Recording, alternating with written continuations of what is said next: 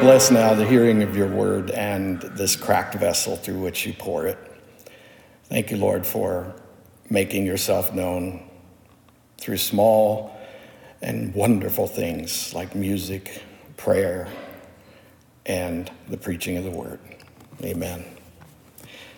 You know, there's an Eastern tradition that goes way back of when sacred vessels that are used in, in holy worship and things like that get broken, that they repair them with gold. They fill the cracks with gold, they bind the broken pieces together with gold, and in that way, they're actually more valuable now that they're broken. And so when I pray that prayer, that's what I always think is, you know, basically, Lord, give me the Holy Spirit so that for a moment I am more than the substance of me, you know, and that's what we always want to do as spirit led people. That's a lot of what we're going to talk about today because, honest to goodness, this has been the last couple of weeks have been some of the toughest preaching I've ever done because I'm trying to cover a large span of biblical reading and history. Now, for those who don't know, we've been reading the entire Bible with the goal to finish it in 90 days from start to finish, from Genesis to Revelation, since April 11th. And we have small groups meeting all over the church family that are working together to encourage each other. So I want to say, well done and don't give up. If you've gotten behind, don't let that bother you. Talk to your group. You can do this, and you'll be so glad you did. And I think that given the world events of today, you are beginning to realize how really remarkable the Bible is as a resource informing you of how things really work. You know, that's the irony that, that uh, has always puzzled me is that when we were ignorant of the Bible, we ask God a whole lot of questions about why. And when we start reading the Bible, we, we know why. And then our questions change and the conversation with God changes. So, why is this such an important thing to do, this reading the entire Bible together? Because it gives you a biblical worldview. And that changes everything. A biblical worldview helps you know that right now in the Middle East, they're living out the same patterns that you've been reading about in your Old Testament. That people from the land of the Philistines are attacking the people of Israel, and the people of Israel are suffering because they probably need to repent. Now, I'm not just saying that just categorically. I'm just saying it's a pattern that we've witnessed over and over again in the Bible, and why shouldn't that pattern just keep on? Because this is the Bible telling us that the Creator, the one who made everything, right down to the microscopic DNA that has so many characteristics in common between species and, and things, right? And, you know, why shouldn't that Creator, who, well, as much as we hate to hear it, even created the fallen angel who became the one we call Satan. But he created him good. In fact, really gloriously good. And then it went to his head, and this same angel repents or unrepentantly rebels against God, right? And, and so God knows how things work. God understands how things work because God made the thing. And so, why shouldn't this pattern that God has described and even foresaw when he spoke blessings and curses through Moses? Why wouldn't we see this continuing right on through? And so people who live under the old covenant are still subject to the blessings and curses of the old covenant. And people who live under the new covenant through Jesus Christ have a whole different experience. And this is what we're going to try to talk about today. And most of you in your reading are somewhere in the Chronicles and you're going, why do I have to listen to all the same stories again? I know you're laughing because it's true. Why do I have to listen to these lists of names and places and tribes? And for goodness sakes, what's the point? Please tell us, Pastor Dan, what's the point? Nah, you got to figure that out on your own. Well, at least I can't do that here. But if you are in that Facebook community that I created called Knowing God with Heart and Mind, I do deal with stuff daily. And, I, and I'm very frank in that, you know, because it's an environment where I can just speak plainly about things that puzzle us when we read the Bible, even some of this more uh, you know colorful things. And and so there's a resource there. I hope you will take advantage of, especially your group leaders, so that when you're having discussion, you can get my opinion and not have to lose your class to me. There's a reason I've been staying out of your classes, and that's because I preach. It's what I do. But I want to say to you that as you've read, I hope you're beginning to see this biblical worldview taking shape. It, it starts with God preparing the chosen people for the promised land where they're going to live in harmony with God. That's the idea, that was the goal. And so God instructs them, as you've often heard me say lately, from everything from toe fungus to national repentance. I mean, like he covers the span of it all. And you think, why does God have to tell them don't eat roadkill? Everybody knows that stuff will kill you, but everybody didn't know it, or he wouldn't have told them. You see, what you might beginning might begin to understand now, for example, is that the reason Solomon was such an extraordinary character because of his wisdom is probably because he was one of the few people that that part of history uh, ever witnessed filled with the Spirit of God. And this is a state of being that we take for granted, but in those days, the Spirit, Holy Spirit of God came upon few people for a few purposes at a limited time. And Solomon was the only guy that really prayed for a general outpouring of the Holy Spirit upon himself. He didn't call it that. He didn't know to call it that. But that's what he did. And if you read through your Old Testament, you've probably noticed that, that there have been times, say, like when Bezalel is creating the things for the tabernacle. And it says that the Spirit came upon him so he could do that. In other words, the Spirit came for a limited time for limited purposes. But on Solomon, there came a general Spirit given wisdom that up to that point had never been seen. So think about that. What's changing in the biblical worldview is that the cycles are repeating because people default back to their sort of chaotic, animalistic nature unless God intervenes, and God always seems to intervene through spirit filled people like Moses, like Joshua, like the judges, like David. But then Solomon says, those people were all up to a point pretty good at this, but it doesn't seem to fix everything. So, Lord, I'd like to know what you could do in me that would make me able to change that paradigm. Let's talk, let's talk about the biblical worldview as it applies to your home, to your family. How many of you have perhaps been raised in settings that you don't like and you've tried to reproduce something different in your life? You know what I'm saying? If you were the parent, uh, if your parent or your your uh, family of origin was was you know less than desirable in some way, it was ugly.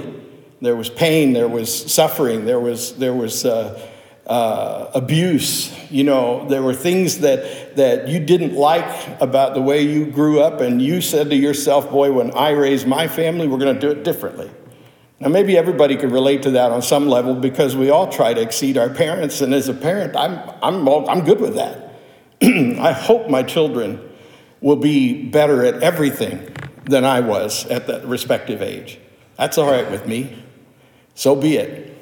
But imagine then that you're Solomon and you've become the king and you've looked at all the chaos that ensued in the midst of David being both a man after God's own heart and this nutty character who, who at times did things that were downright criminal. Though we, we don't even want to talk about I, I could do a whole sermon about David and Bathsheba, and you'd go away going, ooh, you don't want to know how really criminal what he did was. You don't, but for now, we're looking at the big picture. Why wouldn't Solomon say, Man, Lord, I want, to, I want to do this better. I really want to do this better. And so he, he seeks that, and the Lord says, You know, because you didn't ask for trivial things, I'm going to give you what you asked for. And if you asked me, that was a little bit like Jesus breathing the Holy Spirit on Solomon, or like he did the apostles. And suddenly Solomon sees and understands the world in a way that only its creator could know it. But, you know, as my father used to say all the time, the apple doesn't fall far from the tree. And wouldn't you know, sooner or later, Solomon, you know, he started believing all the press releases that his media team was putting out about him, you know, smartest man in the world, you know, richest man in the world. And, and you know, he, he listened to his advisors. And you know, one of the most wisdom filled things a person can do is to listen to advisors and then sometimes say, yeah, thanks for that, but I'm going to do what I think is best. I mean, it's important to surround yourself with, with advisors and, and wisdom and, and surround yourself with skill uh, and, and talent that you don't possess. That's a very important leadership quality. Once again, the Bible informs us by the Creator that this is a good thing up until it's not because you really need to think about the people you surround yourself with, and you need to think about the kind of wisdom and, and advice you get. And as a strong Christian leader, you have to have the courage to say, Thank you for your advice. However, this time, I'm going to do this because it feels like that's ultimately my responsibility. So, strong leaders know that they're ultimately responsible. And what happens to Solomon? Well, when you get, and this is where the Bible, because I wanted to, I have so many things I want to talk to you about today.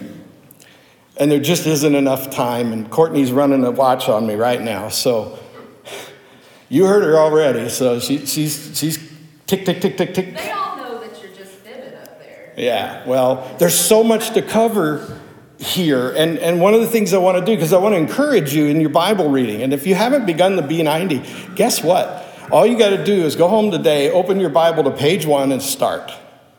It'll be okay. And if you want people to encourage you and help you along the way, just see if there's anybody else who hasn't started yet who'd like to join you in the journey starting today. It'll be okay. But what I want to tell you is, is that you're getting into a pretty dicey place right now in your reading because it's going to be very tempting to get confused and frustrated. Because we're going to finish Chronicles, and then you're going to hear about Ezra and Nehemiah rebuilding Jerusalem. And, and you're going to, like, whoa, wait a minute. So we went all the way down to the civil war between the North and the South, and then the North gets taken away, never to be seen in its former glory ever again. And then the South kind of disappears, but they hold it together in a unique way that is still manifest to this day in Jerusalem and Israel. And, and then all of a sudden they're back rebuilding and everything, and Cyrus is saying, Go for it, Nehemiah and Ezra, build the temple, build the walls, it'll be all right. And then suddenly we're going to read about uh, Mordecai and, and uh, uh, I want to say Ruth, but it's Esther. Thank you very much. I get Ruth and Esther mixed up in my head all the time. I don't know why. Both wonderful, amazing women. But uh, you're going to read about that, and then you read about Job. And honestly, Job is a, is a book that wouldn't really matter where they placed it. It wouldn't make sense to you because it's really, it's, it's considered the oldest piece of literature in the Bible. And so the book of Job could pretty much go anywhere in the Bible as far as timeline goes. So, so at this point, it would be nice if the Bible was written in a chronological way, but it's not. And so, as you leave the reconstruction of Jerusalem behind, all of a sudden you're going to spend the next weeks visiting literature that was composed and created during the Civil War and the eventual fall of the Northern Kingdom and the Southern Kingdom. So I want to inform you of that so that you're not, you know, like, like just, just take the halftime show of Ezra Nehemiah and uh, uh, Esther and Job. You know, just take that and just in, indulge in it as it is. And just embrace it as it is. There's important lessons in all of those, and we'll talk about them. And then read the Psalms and the Proverbs and all of that. And eventually, you'll get to a place where you're reading stuff that Solomon wrote, right? Remember when we did Proverbs? I told you, if Proverbs was, or not Proverbs, I'm sorry, um, Ecclesiastes. That's what I meant to say. We did Ecclesiastes. Remember when we were doing Ecclesiastes, I said, man, if Ecclesiastes wasn't written by a clinically depressed person, then I don't have any other explanation for it. So you said, okay, wait a minute, you were talking about Solomon and then you went all over the place. Well, welcome to the Bible, right? Welcome to the Old Testament. And then you finally get back to Solomon again, and he's alive and well, and he's opining about everything because he's bored and he doesn't have anything else to do because his advisors are running everything and he's running it right into the ground because he's not the, the leader anymore, right? And so he's sitting up in his high place watching all of this stuff that he thinks he did, and his advisors are running without his spirit led wisdom, and, and he starts writing. And that's what you're going to read, right? And, and, then at some point, you're going to realize that while this guy has let go of the wheel and Israel's just going all over the road, the next thing you're going to realize is, is that the prophets are showing up to tell them why this is not going to end well. Okay? So I, I wanted to take time to just kind of give you that sort of 100,000 foot view of, of what you're going to read because it's going to be confusing, but, but just stick with it and, and understand that we're visiting the same span of time over and over again. and God has a purpose in it because it's a biblical worldview. And this biblical worldview that informs you as a Christian believer will become more and more clear because you have something from a new covenant that they didn't have in the old covenant, and that is the Holy Spirit. So, the next thing I want to point out to you is, is that we live in a world that has been so dramatically impacted by Christianity and really the Holy Spirit that we take so many things for granted that, that we're almost victims of our ignorance. And so we don't realize that if you're a student of history, you realize that, that renaissances, industrial revolutions, medical advancements, um, you know, just the discovery of the power of fossil fuels, and, and all of these things that have enriched and enhanced life, they all came after the church was born and the Holy Spirit was given. Just read your history books. I'm not trying to work my religion into history to make it fit some paradigm, it's a fact that the world was somewhat less sophisticated before the coming of the Holy Spirit. Most of the great technological innovations, uh, say, of the Egyptians and, and the Greeks and the Romans, they, they were great up to a point, right? There was a, there was a limit, like they, they hit a wall, like they, they reached the limit of human ingenuity. And then somehow there's this explosive change that comes a couple of thousand years ago in the way the world works? Well, probably if you read your Bible, which is a book put together by the one who created it, it's probably because he's telling you that with the Spirit's help, even in the darkest places where one or two are gathered in his name, He's there. And things happen. So, we find ourselves living in a world so radically impacted by the new covenant that we take it for granted. And that's why we're so frustrated and confused reading about life during the old covenant. Because we can't comprehend how it works that way. But keep in mind that even today, even this week, as we've been watching the news and listening to not only the news in the Middle East, but just news in general, we're seeing what life outside the covenant with Jesus, through Jesus, causes.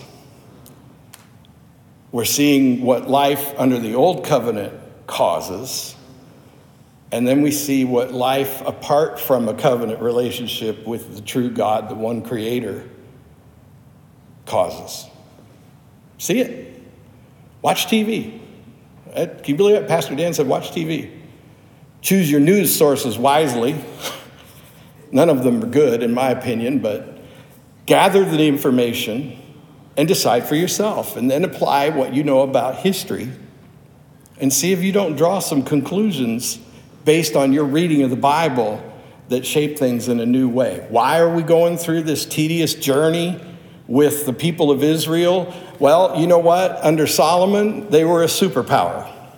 I wrote an article this week in the, uh, uh, I don't even remember, I write so much, I can't remember where I put it, but Jim's one of the few people that I can count on to read whatever I write because he's just a glutton for punishment.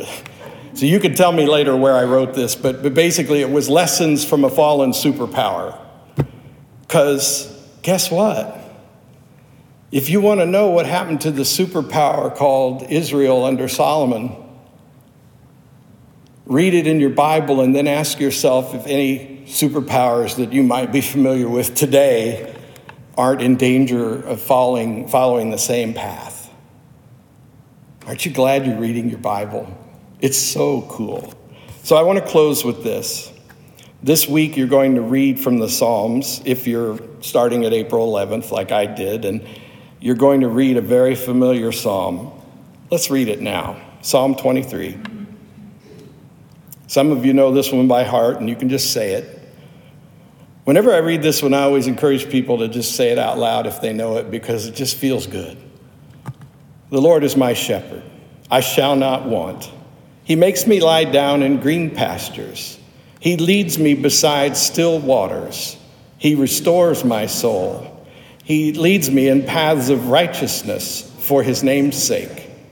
Even though I walk through the valley of the shadow of death, I will fear no evil. For you are with me. Your rod and your staff, they comfort me. You prepare a table before me in the presence of my enemies. You anoint my head with oil, my cup overflows. Surely goodness and mercy shall follow me all the days of my life, and I shall dwell in the house of the Lord forever. And may God add blessing to the hearing and speaking of his word. So when you get to that 23rd Psalm, we're doing it again. We're going back in time.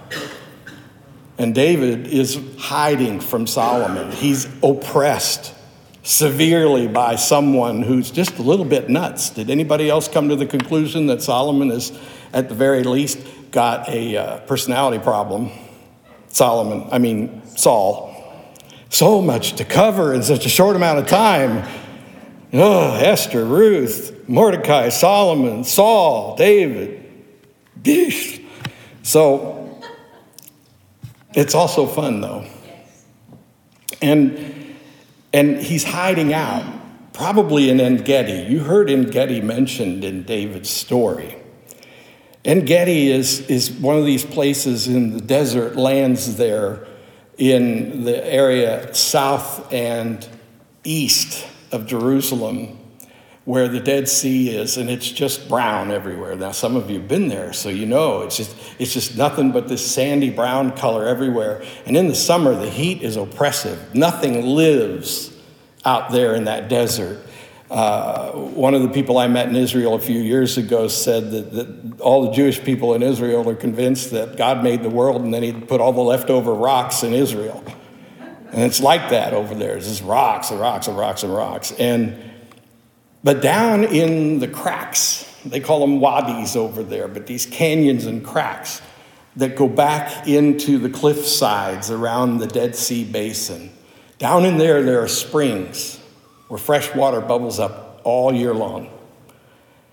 And down in those cracks, there is shade because as the sun passes over, those cliff sides provide shade from death. And so you're in the valley of the shadow of death. And what do you find there? There are green things shepherds watering their flocks, guiding them with the rod. There are people cooling themselves in the water, refreshing themselves. There are little caves that are cool all year long. And, and, and David maybe is sitting in the mouth of one of these caves, watching the, little waterfall at En Gedi just trickling away and watching the life. And he's thinking about how bad he's got it because old Saul's after him, and Saul is just not going to give up until he kills him. And, and what's worse is he's being misunderstood, falsely accused. And, and it's like, if, we, if he just wanted to kill me, that would be fine, but he doesn't even have a valid reason. So David's depressed and discouraged and frustrated. And, and then he starts doing something every one of us should do every time we get a little depressed or a little discouraged. He starts counting his blessings. Oh, wait a minute. Look at me. I'm out here in the middle of the de- desert. I- I'd like to be back in the city in my house, but I can't be there. But look where I am.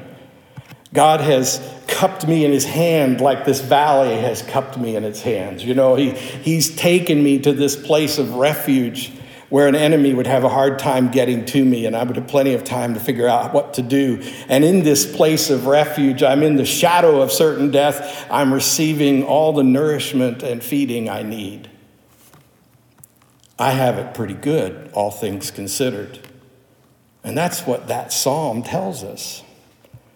And so you say, well, you know, that David is really one messed up character, and it's hard to figure out what to think of him, but it's at moments like this that you understand why God loved him. Because he would have these moments of serene peace. And he realized that there was only one source for that, only one true source, and it was God. It was the love of God. And he knew better than most what happened when you acted for the benefit of your flesh and what happened when you entirely devoted yourself to God. He understood the blessings and the curses of the old covenant because he lived them out. He was, he was one man who was the epitome of everything God had illustrated through the prophetic words of Moses. And now, we live under a new covenant. And our valley in the shadow of death is in our heart because it's the Holy Spirit, because we don't have to run to a place in order to escape the oppressor, which is sin and death, Satan, and the evil in the world. We, we don't have to run to a place of refuge for that. We have it in our heart because when we accept Christ as our Savior and then are born again in the Holy Spirit, En Gedi lives in our heart this oasis, this refuge, this life, this place where everything is okay. And the thing that makes it okay is knowing that this is not all there is. And again, your biblical worldview being shaped by your study of the scriptures is going to inform you of that in a way that if it has not yet, it will eventually give you such a confidence and certainty about life after death. It'll give you such a confidence and certainty that when you turn your life over to Christ and accept that you can't do anything to win righteousness in God's eyes, but through Christ you are righteous in God's eyes. When you begin to really grasp that, all of a sudden you realize that your eternal life starts right in that moment. And it's really not a question of how long you have to live on earth, it's a question of you have all of eternity and it really just gets better and better for your soul, even while for a little while it gets worse and worse for your body. And it changes your whole outlook on everything because the one who made it is telling you how it works. And that is the good news. That's what we call gospel, the good news. And the only good news that's universally good for everybody comes in that message. You might not interpret your Bible the way I interpret mine. You might not interpret things with your religion the way I interpret mine. But the one thing we all agree is good news is that there's something more to this existence than this temporary life on earth in a sin oppressed world. And that is the universal good news we call the gospel. Wow, we've covered a lot of territory. Better just stop and pray. Thank you, God, for your word. Burn it into our hearts, and wherever I've failed and confused people, Lord, just fix it with your Holy Spirit, we pray. And maybe just like those cracked vessels with the gold in their fractures, something more valuable will result. This is my hope and desire. Amen.